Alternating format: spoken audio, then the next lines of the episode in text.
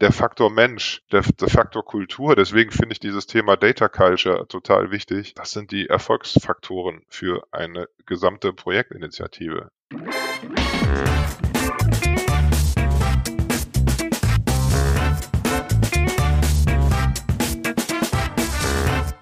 Herzlich willkommen zum Data Culture Podcast. Ich bin Carsten Bange, Gründer, Geschäftsführer von BARC und zu Gast bei mir heute ist Thomas Strelo. Er ist geschäftsführender Gesellschafter der Oralis, einer der größeren auf Data und Analytics spezialisierten Beratungshäuser im deutschsprachigen Raum. Wir wollen von seiner mehr als 30-jährigen Erfahrung im Data und Analytics Bereich profitieren und das auf ganz konkrete Erfolgsfaktoren reduzieren. Und insofern haben sich im Gespräch zehn Erfolgsfaktoren ergeben, die, glaube ich, für jeden spannend sind, der in irgendeiner Form Data und Analytics in Unternehmen erfolgreich in Projekten umsetzen möchte. Viel Spaß mit der Folge. Hallo Thomas, schön, dass du hier im Podcast bist. Ja, hallo Carsten, vielen Dank für die Einladung. Sehr, sehr gerne. Wir kennen uns ja tatsächlich auch schon ewig. Aber wie lange bist du jetzt eigentlich schon in dem Data und Analytics Geschäft? Also angefangen habe ich 92 beim Mannesmann Mobilfunk. Die hatten damals eine Zwei-Vendoren-Strategie und deswegen konnten sie sämtliche Netzmanagement-Systeme von den Herstellern nicht verwenden und wir haben damals schon Daten eingesammelt und analysiert. Wow. Da habe ich irgendwie den Grundstein für Daten gelegt in meinem Kopf. 92, also 30 Jahre plus ja, nicht schlecht. Also, du hast sehr, sehr viel Erfahrung offensichtlich angesammelt als Berater, Begleiter von Projekten. Und das soll heute unser Thema sein. Ich würde gerne von dir erfahren, sozusagen als Summe dieser 30 Jahren Erfahrung, was eigentlich die Erfolgsfaktoren sind für Data und Analytics Projekte. Ich denke, da kannst du uns einiges berichten, oder? Ja, sehr gern. Sehr gern. Also aus meiner Sicht wird häufig unterschätzt die Kommunikation des Ziels. Was möchte man eigentlich mit dem Projekt genau erreichen? Und vor allem, warum möchte man es erreichen? Wir haben es ja immer mit, mit klugen Menschen zu tun und selbst wenn das Ziel vielleicht zu einfach formuliert ist, dieses Warum ist extrem wichtig. Ist natürlich ein großer Unterschied, ob ich jetzt eine, ich sag mal, eine Abteilungslösung habe, dass ich vielleicht im Vertrieb das Reporting ersetzen möchte oder ob ich mein gesamtes Unternehmen data-driven ausrichten möchte. Das ist auf jeden Fall unglaublich wichtig, dieses Ziel klar zu formulieren. Ich hatte letztens, hat mir ein Kollege aus einem Projekt berichtet, da hatten wir ein Mandat in einer Fachabteilung bekommen und ja, die Zielsetzung war relativ klar und es sollte die nächsten neun Monate irgendwie was passieren. Und dann saß der Kollege im ersten Stierco und das Management hat ein völlig anderes Ziel formuliert. Und das, das, also es war völlig unterschiedlich zu dem, was wir in der Fachabteilung festgelegt haben. Und dann läuft man automatisch in ein Problem rein und das kostet unglaublich viel Energie und es ist wirklich nicht zu unterschätzen, dass das Ziel des Projektes klar formuliert wird. Das ist jetzt total spannend, finde ich, weil eigentlich klingt es ja erstmal trivial quasi. Ne? Deshalb umso spannender, dass du damit anfängst. Ich finde den Impuls aber insofern auch nochmal spannend hier in dem Podcast, weil du jetzt ja quasi sagst, dass diese Idee, ja, das oder die Wichtigkeit des Ziels, die hatten wir hier schon rausgearbeitet. Der erste, der es hier wirklich klar gesagt hat, war der Chris Essling von E.ON, der gesagt hat, ja, für eine Datenstrategie ist es halt so super wichtig, dass man so, er nannte es den Nordstern, ja, also man braucht irgendwo das Ziel, wobei es natürlich in der Strategie auch so ein bisschen in eine Art Vision dann auch schon reingeht, ja. Aber du hast jetzt eigentlich das quasi runtergebrochen, dass du sagst, selbst in einem ganz konkreten Projekt, wo man eigentlich jetzt ja quasi in, vielleicht eine kleine technologischen Baustein in der Datenstrategie letztendlich umsetzt, selbst da ist es wichtig, diese Klarheit über das Ziel zu bekommen. Ja, das ist ja immer, so ein Projekt ist ja, ist ja eine Reise. Das dauert ja viele Monate oder gar Jahre. Und wenn ich von oben auf so eine Initiative schaue, dann ist das relativ simpel. Dann langweile ich mich eigentlich, wenn ich von oben ein Ziel propagiere. Aber von unten kommen und gehen die Leute ja. Es ist ja ein Wechsel im Projekt. Und sie haben permanent eine andere Perspektive, werden von anderen Leuten gebrieft, die auch wieder eine andere Perspektive haben. Und es ist enorm wichtig, die Perspektive auf das Gesamtprojekt zu bekommen. Weil daran lassen sich halt viele Widersprüche auflösen, die mhm. du sonst überhaupt nicht auflösen kannst. Spannend. Macht total Sinn. Was ist noch wichtig? Ja, entscheidend für den Projekt ist Erfolg ist auch, wer soll das Ziel eigentlich erreichen? Also wo hängt das Projekt? Meistens ist es ja irgendwie eine Interaktion. Also entweder habe ich es in der IT oder ich habe es in den Fachbereichen oder ich habe eine externe Ausgründung in der Digital Company oder ich habe sogar zu großen Teilen outgesourced. Also alle Ansätze haben ihre, ihre Vor- und Nachteile und es ist einfach total wichtig, wo ist das Projekt aufgehängt und was sind so die Mindestanforderungen. Ich bin beispielsweise der Meinung, dass, dass du kein Projekt machen darfst, ohne dass ein Kunde, also ein Endanwender dieser Lösung im Projekt ist. Und der sitzt halt in der Regel im Fachbereich und diese Leute brauchst du halt immer im Projekt. Und es ist halt ein großer Unterschied, mhm. ob du so ein Projekt, ich sag mal, alleine in der IT hast. IT ist unglaublich wichtig, aber hat eben nicht die Gesamtperspektive auf so eine Lösung. Und du brauchst halt aus jedem Bereich irgendwie jemand, der daran mitwirkt. Sonst funktioniert das Ganze nicht. Mhm. Siehst du da Trends? Ich meine schon wahrzunehmen, dass mehr und mehr Data und Analytics aus Fachbereichen auch getrieben wird, ja, dass die auch zum Auftraggeber werden. Die Empfehlung gilt natürlich da genauso, weil die Projekte gehen dann teilweise genauso schief, wenn zu wenig IT-Know-how sozusagen dabei ist. Kannst du da sowas auch wahrnehmen? Ja, der Trend ist, ist ja auch logisch, weil die IT wird einfacher, wird leistungsfähiger und der Value entsteht halt im Fachbereich. Deswegen muss der Fachbereich, also ein reines IT-Projekt aus meiner Perspektive wird niemals den Nutzen bringen ohne Fachbereich. Und wie gesagt, die, ich sehe auch, dass die Projekte mehr und mehr in den Fachbereich wandern. Aber ganz ohne IT funktioniert es eben auch nicht. Also es ist unglaublich wichtig, dass, dass alle Leute mit im Projekt involviert sind. Was ich schon das ein oder andere Mal gesehen habe, ist, dass die Firmen reine Digital-Companies ausgründen. Also so eine reine Forschung und Entwicklungsaktivitäten. Und aus meiner Sicht funktioniert das auch nicht richtig gut, weil dort gibt's großes Budget zum Ausprobieren, zum Experimentieren. Oft ziehen sich diese, diese Digital-Companies über Monate hinweg zurück und machen irgendwie etwas. Aber du musst ja immer die Brücke zum Fachbereich haben, zu den Leuten, die das operative Geschäft machen, die wissen, wo das tägliche Doing, welche Schwierigkeiten es gibt. Und deswegen ist ein, ein Projekt muss eigentlich immer in der Mitte laufen. Du brauchst alle Beteiligten im Projekt und ja, es gibt dann Konflikte, weil jeder anders tickt, weil jeder eine andere Perspektive hat, andere Prioritäten. Aber es ist wertvoller, diese Konflikte zu lösen, als ein Projekt irgendwie zu isolieren.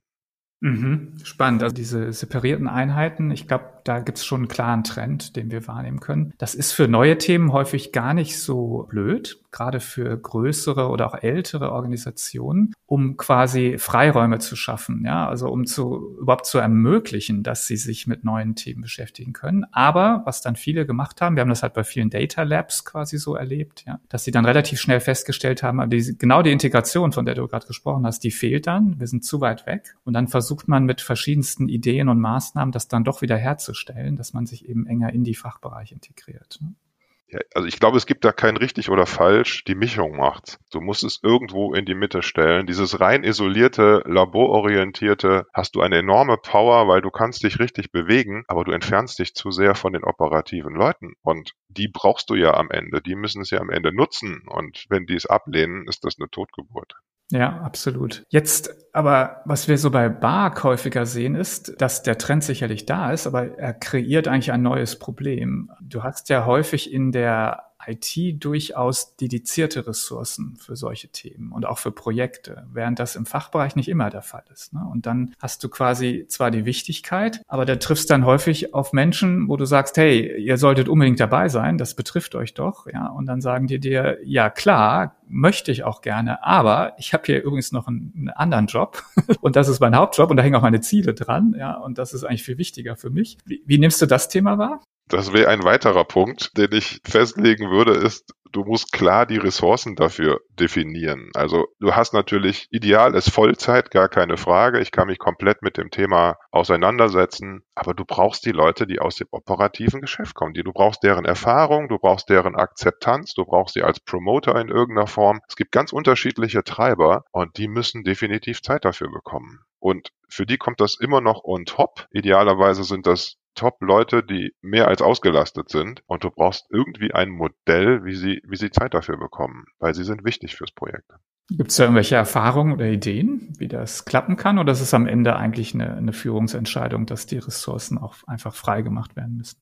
Also so wie ich sehe, kriegen die vielleicht ein oder zwei Tage pro Woche, die sie wirklich dafür abgestellt sind. Und das musst du auch so organisieren. Sonst funktioniert es nicht. Wenn du sagst, ja, mach das nochmal nebenbei und irgendwie, dann ist es eher ein Zufallsprodukt, wie ja engagiert diese Personen sind. Aber das ist auf jeden Fall ein Konfliktthema. Das musst du irgendwie adressieren. Also du brauchst ausreichend Ressourcen oder ausreichend Zeit, damit sich diese Personen darum kümmern können. Ja, wichtiger Punkt, ganz sicher. Sonst wird nichts. Was ist der nächste Punkt auf deiner Liste? Du brauchst immer einen, einen Treiber, eine Person, die ja mit der Fahne vorne herrennt und die dieses Projekt antreibt. Diese Person muss intrinsisch motiviert sein, die muss richtig Bock auf das Thema haben. Sie muss eine hohe Kommunikationskompetenz haben und muss vor allen Dingen lösungsorientiert sein. Also es gibt ja tausend und einen ja, Stein auf dem Weg ans Ziel und du musst eher ja dafür sorgen, dass die Steine aus dem Weg geräumt werden, als da noch mehr irgendwie sehen zu können. Und ganz, ganz wichtig ist, diese Person braucht ein, ein Durchsetzungsvermögen und auch Entscheidungskompetenz. Also wenn das irgendwie ein Assistent aus der dritten Ebene ist, dann wird das nicht funktionieren, weil zum Teil hast du es mit, mit höheren Kräften innerhalb des Unternehmens zu tun, also hierarchisch höher gestellten Leuten. Und du kriegst diese Konflikte nicht gelöst, wenn du nicht über diesen Leuten stehst. Okay, das würde jetzt aber den Kreis ziemlich einschränken, der geeigneten Person. Also das ist auf jeden Fall key. Das ist eine ganz, ganz wichtige Sache, um ein solches Projekt zum Erfolg zu führen. Weil du willst ja mit Daten willst du ja das Unternehmen verbinden. Und wenn die Leute in ihren Silos unterwegs sind, also auch organisatorisch, und die das nicht wollen, dann machen die das nicht. Ja, also es gibt ja dieses Thema Kultur verspeist Strategie zum Frühstück. Du kannst ja die tollsten Ideen ausdenken. Wenn ein Vertriebschef sagt, ich habe da keine Lust zu, mich damit zu beschäftigen, ich mache mein Ding so, wie ich das bisher gemacht habe und überhaupt, ich habe hier noch zehn Jahre und dann gehe ich in Rente, dann kannst du das Projekt auch direkt einstampfen. Das funktioniert nicht. Absolut.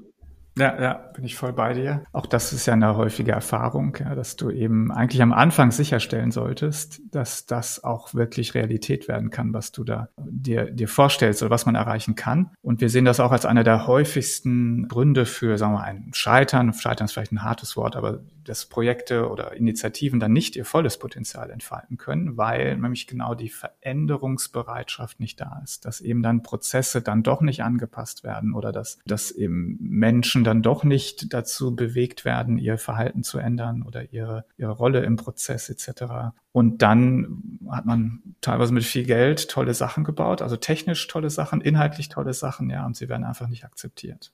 Also mein Bild ist, dass Projekte quasi nie an der Technologie scheitern. Mag sein, aber der Faktor Mensch, der, der mhm. Faktor Kultur, deswegen finde ich dieses Thema Data Culture total wichtig. Das sind die Erfolgsfaktoren für eine gesamte Projektinitiative.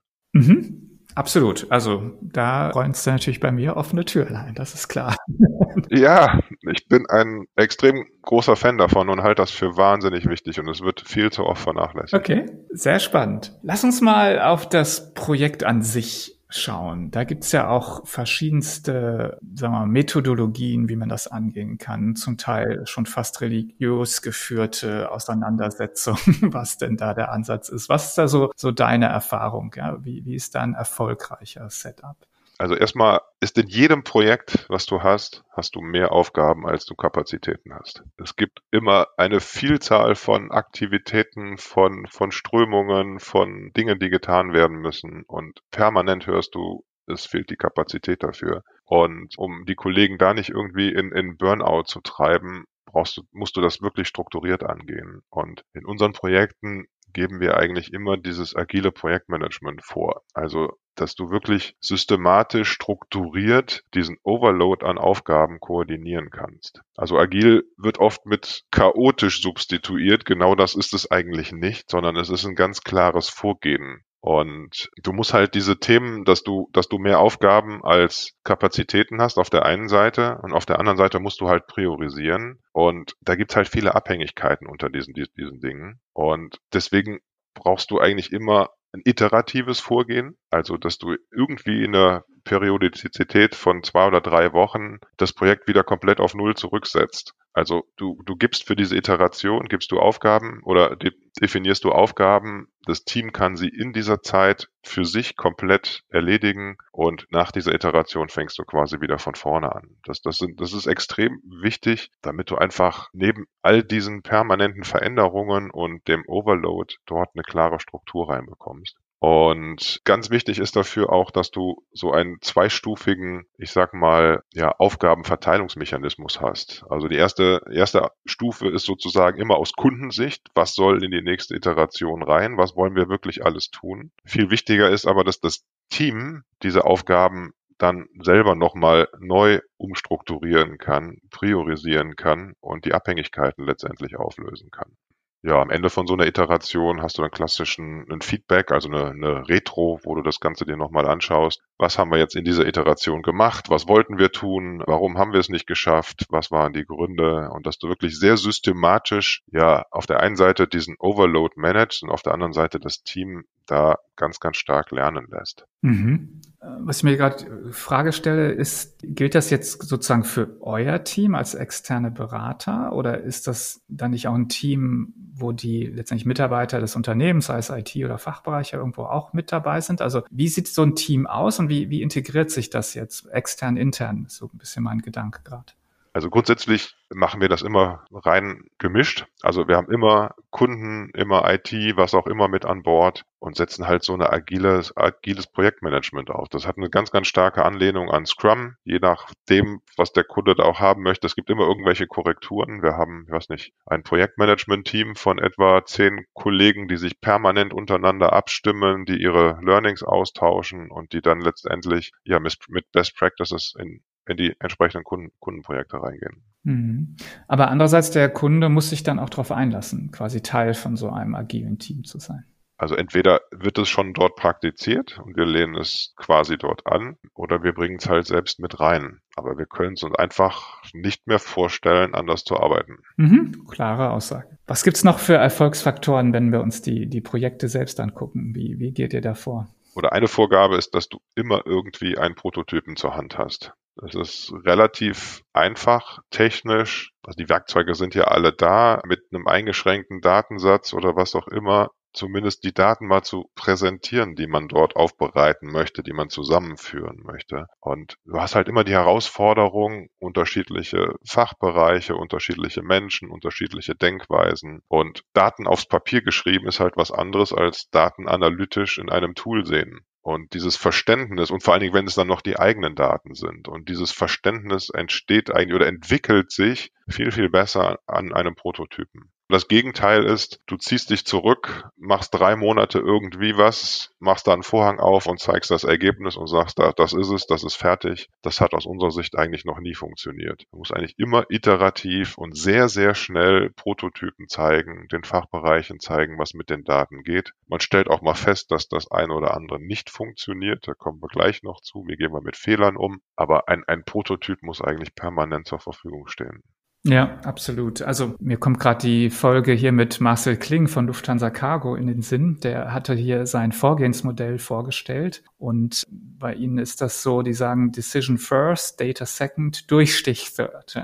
Und die sagen Decision First heißt, ich muss mir darüber klar werden, welche Entscheidung ich hier überhaupt verbessern oder automatisieren möchte. Ja, Data Second, also ich muss mir darüber klar werden, welche Daten ich dafür brauche, ob ich die überhaupt habe, ob die Qualität stimmt etc. Und dann aber Durchstich Third, ich muss sehr, sehr schnell liefern. Die nennen das eben Durchstich. Ja, die sagen, ich muss einmal genau diesen Prototyp bauen, damit ich die Schnelligkeit darstellen kann, dass ich die Güte zum Beispiel auch von Datenqualität dann überhaupt mal wirklich äh, mir anschauen kann. Und ich kann eine erste Abschätzung machen, ob der Effekt, den ich mir eigentlich erhofft habe, durch das, was ich davor habe, auch tatsächlich überhaupt ein treffen kann. Ne? Also insofern, glaube ich, passt das sehr gut zu, zu dem von dir gerade genannten Punkt. Das passt perfekt. Dass eben der Prototyp so entscheidend ist. Und das wurde da auch nochmal, glaube ich, sehr, sehr deutlich gemacht von ihm. Das passt perfekt. Ich bin dann eher beim Durchstich. Du kannst unglaublich viel prototypisch tun. Die Werkzeuge sind extrem leistungsfähig und du kannst wirklich innerhalb von ja, Stunden oder wenigen Tagen kannst du was, was tun mit den Daten. Das geht und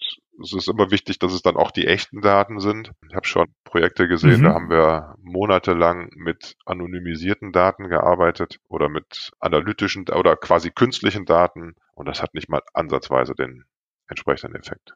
Das funktioniert einfach nicht. Kurzer Exkurs zum Thema Daten. Ist es auch deine Wahrnehmung, dass Datenqualität nach wie vor eines der größten Probleme ist?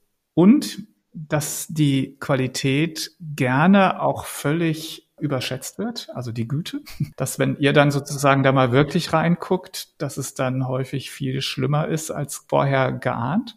Also Datenqualität würde ich sagen, ist eins unserer Hauptdaseinsberechtigungen. Ich würde auch sagen, das ist eine handwerkliche Tätigkeit. Also bei allem, was man automatisieren kann und allem, was man tun kann. Es gibt tausend und einen Grund, wahrscheinlich noch viel mehr, warum Daten nicht das halten, was man sich vorher gedacht hat. Ohne Datenqualität, ohne dass ich diesen Daten glaube, schenke ich ihnen auch kein Vertrauen und dann wird das Ganze auch nicht funktionieren. Also Datenqualität ist enorm wichtig. Jetzt hat man natürlich ganz unterschiedliche Sichtweisen. Also ein Arquetier ist schon froh, wenn er überhaupt was sieht. Und wenn es dann fünf oder zehn Prozent falsch ist, ist es völlig egal. Hauptsache, er sieht etwas. Jemand aus dem Finanzbereich, der guckt sich erst die Summen an und wenn die nicht centgenau sind, dann guckt er sich den Rest gar nicht an. Also das ist, also da gibt es ganz unterschiedliche Sichten von Datenqualität. Aber auch, ich sag mal, in der Ausprägung, wie jetzt die Daten dimensional zusammenpassen, wie die Stammdaten oder die räumlichen, die Dimensionen zusammenpassen, extrem wichtig. Also es gibt tausend einen Grund, warum Datenqualität nicht da ist und damit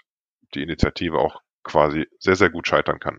Können wir daraus einen Erfolgsfaktor ableiten für ein Projekt, der dann hieße, man sollte die Datenqualität möglichst früh feststellen? Dass also die Machbarkeit eines Projektes eben daran scheitern kann und deshalb das so wichtig ist? Das kann man tun. Also wir haben schon oft, ich sag mal, Replatforming-Projekte gemacht und dann wird die Datenqualität so definiert, dass einfach sagt, es soll genau das rauskommen, was aus dem Altsystem rauskommt oder rauskam. Und ja, da kommst du relativ schnell zum Ergebnis und stellst fest, dass du die Zahlen gar nicht zusammenbekommst. Und es ist mehr als einmal passiert, dass ja das Altsystem den Fehler hatte. Also, dass man jahrelang quasi mit, mit fehlerbehafteten Daten gearbeitet hat. Ja, also Datenqualität muss man definitiv im Vorfeld festlegen, was man erreichen möchte. Und es ist aus meiner Sicht eine handwerkliche Tätigkeit. Die dann aber wichtig ist und die man auf jeden Fall im Auge behalten muss und entsprechend berücksichtigen, das auch im Vorfeld. Keine Frage. Genau. Okay, ja. Sehr gut. Jetzt hast du ja gerade schon so ein paar Anspielungen gemacht, ja. Also du machst jetzt den Prototypen oder du hast halt Altsysteme und plötzlich werden Fehler festgestellt. Wie, wie sieht das mit dem Thema aus? Ne? Was ist, wenn jetzt mal was nicht funktioniert? Ich sag mal, wer mit Daten arbeitet, wird feststellen, dass es ganz viele Möglichkeiten für entsprechende Datenfehler gibt. Und ja, du musst da irgendwie eine Toleranzgrenze auch gedanklich festlegen. Das wollte ich aber eigentlich gar nicht sagen. Ich wollte eigentlich sagen, hier in, in Richtung Fehlerkultur, wenn du prototypisch arbeitest, also wenn du, wenn du Dinge auch mal ausprobierst, mit diesen Prototypen arbeitest, dann ja, kannst du auch oft in Sackgassen reinlaufen. Und man muss eigentlich so eine, so eine Kultur des, des Fail Fast etablieren. Also wenn du, du sollst Fehler machen und Fehler ist eigentlich nur ein konzentrierter Lernpunkt und die Kollegen sollen diese Fehler machen und nur dann möglichst früh und auch möglichst schnell und offen darüber sprechen. Also ich halte es für enorm wichtig, dass du das etablierst, dass du Fehler machen kannst und dass du einfach offen damit umgehst. Nur so kannst du prototypisch agieren und ja, kommst letztendlich weiter. Und gerade auch in der heutigen Welt, es wird ja alles immer irgendwie komplexer, Datenstrukturen werden komplexer, die Systemlandschaften werden immer komplexer und das kannst du doch gar nicht. Also die Systeme liegen ja oft wie ein großer Mikado-Haufen übereinander. Und wenn du da einen Stab rausziehst, weißt du eben nicht, ob der Haufen stehen bleibt oder ob da möglicherweise das ein oder andere ins, ins Rutschen kommt. Und gerade, gerade bei Datenprojekten darf man sich das auch erlauben, an der Stelle Fehler zu machen. Okay, das würde ich gerne mal kurz challengen. Sehen das eure Auftraggeber auch immer so? also, weil da könnte ich mir ja vorstellen, dass dann eher der Standpunkt zu sagen, also wir, wir bezahlen euch jetzt hier für eine, ein Projekt und ein Ziel, was wir erreichen wollen und ich will hier eigentlich keine Fehler wahrnehmen oder sehen.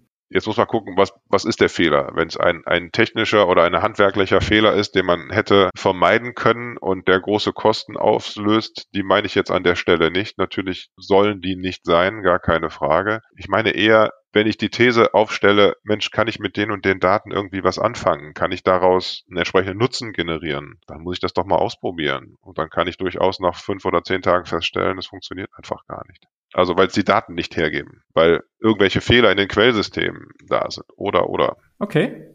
Was gibt's noch für Erfolgsfaktoren? Das Thema Kommunikation wird sehr häufig unterschätzt. Klar, das kostet Geld und kostet entsprechenden Aufwand, aber gerade wenn ich irgendwie eine Vision transportiere und vielleicht sogar meinen Leuten Lust mache auf etwas Neues und dann zieht sich das Projekt zurück und, und liefert ein halbes Jahr lang nicht irgendwelche Ergebnisse oder vielleicht noch in einer, einer viel, viel kürzeren Zeit, dann hänge ich meine Leute ab. Und ich bin einfach gut beraten, wenn ich sehr häufig und gut und klar und konsequent über das Projekt berichte. Vielleicht in der Form mit so einem Podcast wie hier oder wie auch immer. Also wie ich so letztendlich intern ein Projekt kommuniziere. Die, die entsprechenden Aktivitäten, die Fortschritte, die Herausforderungen, vielleicht die Kurskorrekturen, alles, was so rechts und links passiert, halte ich für enorm wichtig. Mhm. Kannst du da irgendwelche praktischen Tipps geben oder wie machen die Kunden das, die das gut machen, so eine Projektkommunikation? Idealerweise hast du in den eigenen Reihen einen sehr kommunikativen Mitarbeiter oder ein konstantes Gesicht und dann also wäre es schon sehr effektvoll, wenn diese Person ins Projekt geht und die Leute interviewt und das irgendwie in Form von einem kurzen Podcast oder von kurzen Videodrehs oder wie auch immer einfach mal berichtet, was da so passiert, welche Herausforderungen es gibt, was da einfach so passiert. Ich glaube, das kann man mit den heutigen digitalen Medien sehr, sehr einfach und kostengünstig machen und hat einen enormen Effekt. Mhm, absolut. Thomas, unsere Zeit neigt sich langsam dem Ende schon zu. Was haben wir noch vergessen? Welchen Erfolgsfaktor möchtest du noch mitgeben? Datenschutz kann eine ganz, ganz große Bremse sein in einem Projekt. Ich sage mal, man hat immer so eine Achse mhm. von Datenschutz mhm. bis Datenschatz. Und auf dieser Achse muss man irgendwo das Projekt positionieren. Und es ist sehr, sehr ärgerlich, wenn man bei Datenschatz anfängt und das dann ruckartig auf Datenschutz runtergebremst wird. Meine Empfehlung an der Stelle ist ganz klar, einen Datenschutzexperten sehr, sehr früh und auch begleitend im Projekt zu haben und alle, alle Herausforderungen, die man so hat, ja, letztendlich dort zu prüfen. Und man muss mit diesen Kollegen auch immer wieder einen Perspektivwechsel vornehmen. Also sie sind oft sehr, sehr eingeschränkt in ihrer Sicht und ja, lenken ein Projekt auf Datenschutz. Aber ich glaube immer wieder, wenn man es aus einer anderen Perspektive betrachtet und ein bisschen anders reflektiert, muss man eigentlich immer wieder gucken, wie man so ein Projekt in Richtung Datenschatz gesteuert bekommt. Und das halte ich für enorm wichtig, dass man so eine Begleitung permanent im Projekt hat. Gibt zwar hin und wieder gibt's diese Horrorberichte, ich sage mal Horror, aber dass äh, tatsächlich voll fertig entwickelte Lösungen mit viel Aufwand dann aus Datenschutzgründen zum Teil noch gestoppt werden. Wir hatten gerade die Diskussion ja auch aktuell bei den Generative AI äh, Neuigkeiten sozusagen. Ja, das ist ja, was ich, die italienische Datenschutzbehörde hat es ja quasi verboten für Italien, das zu nutzen. Oder auch Unternehmen haben das äh, untersagt, weil natürlich die Datenschutzprobleme Probleme sehr, sehr groß sind. Ja? Also insofern gibt es tatsächlich da ja ein echtes Risiko auch fürs Projekt. Ne? Definitiv. Also das kann so ein Projekt komplett stoppen. Aber am Ende ist es immer diese Balance ne? zwischen, ich muss Datenschutz gewährleisten. Andererseits, wenn ich es zu eng auslege, kann ich auch gewisse Nutzeneffekte gar nicht mehr erreichen, oder? Eben, das ist also, ich muss es halt gescheit dosieren, das muss permanent im Projekt sein und, und wenn ich halt dieses Projekt nicht konsequent in Richtung Datenschatz lenke oder es zumindest versuche, werde ich auch diese Usability-Möglichkeiten, die es mit Daten gibt, gar nicht erreichen. damit werde ich das Projektziel auch entsprechend nicht erreichen oder nicht in der Güte, in der Qualität, wie es eigentlich möglich wäre. Prima.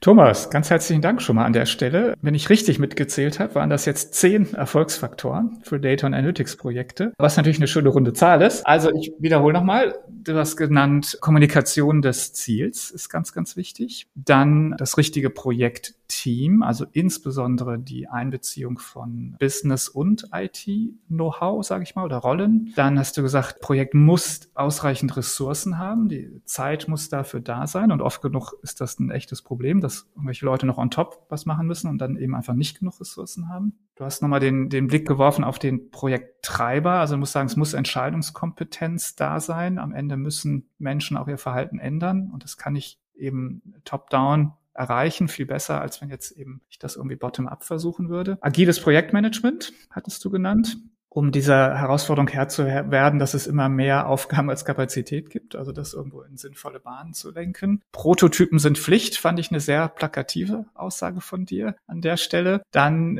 den Blick auf die Datenqualität, also frühzeitig sich damit, also zum einen frühzeitig die festzustellen, weil sie verheerende Konsequenzen haben kann auf das Projekt, oder aber auch sicherzustellen, dass man eben das weiß und sieht und auch Ressourcen dafür hat, eben entsprechend Datenqualität zu verstehen und zu verbessern natürlich auch am Ende. Ne? Dann Fehlerkultur, fail fast, dass man eben weiß, dass nicht jeder Prototyp oder jeder Versuch, den man startet, dass der auch zum Erfolg führen muss. Ne? Dass eben es auch Dinge gibt, die man mal ausprobieren muss. Und wir haben es ja gerade im AI-Kontext gesehen, da war zum Teil häufig oder zum Teil wurden da Sachen probiert, wo von Anfang an gesagt wurde, wenn 50 Prozent hier hinterher funktionieren, ist das schon ein großer Erfolg. Ne? Also es hängt natürlich auch mal ein bisschen vom Kontext ab, was ich da probiere. Wenn ich jetzt das, ich sag mal, hundertste Dashboard auf einer SQL-Datenbank baue, dann sollte, glaube ich, nicht mehr so viel schiefgehen. Aber so hast du es ja auch formuliert, ne? Dass, da, wo das Handwerkszeug gefragt ist, da sollte es natürlich keine Fehler geben. Kommunikation war ein wichtiger Aspekt, also Projekt Kommunikation kontinuierlich zu berichten, die Leute nicht zu überraschen mit irgendwelchen Ergebnissen, fand ich ein super Aspekt. Und der zehnte, wenn ich hier richtig mitgeschrieben und gezählt habe, war dann eben Datenschutz als wichtiger Erfolgsfaktor im Sinne von, ich glaube, zum einen die Balance zu finden, nicht zu, also natürlich alles zu beachten, was ich beachten muss. Aber du hast es Datenschatz genannt, natürlich dann auch trotzdem zu schauen, was für Möglichkeiten ich denn habe im Rahmen jetzt letztendlich der Grenzen, die ein Datenschutz aufweist. Aber du hast auch den Erfolgsfaktor, glaube ich, sehr stark rausgearbeitet, eben das frühzeitig einzubeziehen, frühzeitig zu verstehen, dass da ein echter sozusagen Roadblock liegen kann, der mir im Extremfall sogar ein fertiges Projekt am Ende einfach abschaltet ja, oder es nicht, nicht live gehen lässt, weil irgendwas da drin steckt. Ja, also ich finde jetzt zehn wirklich gute gute Punkte, die sich sozusagen jeder nochmal zu Herzen nehmen kann. Perfekt auf den Punkt gebracht.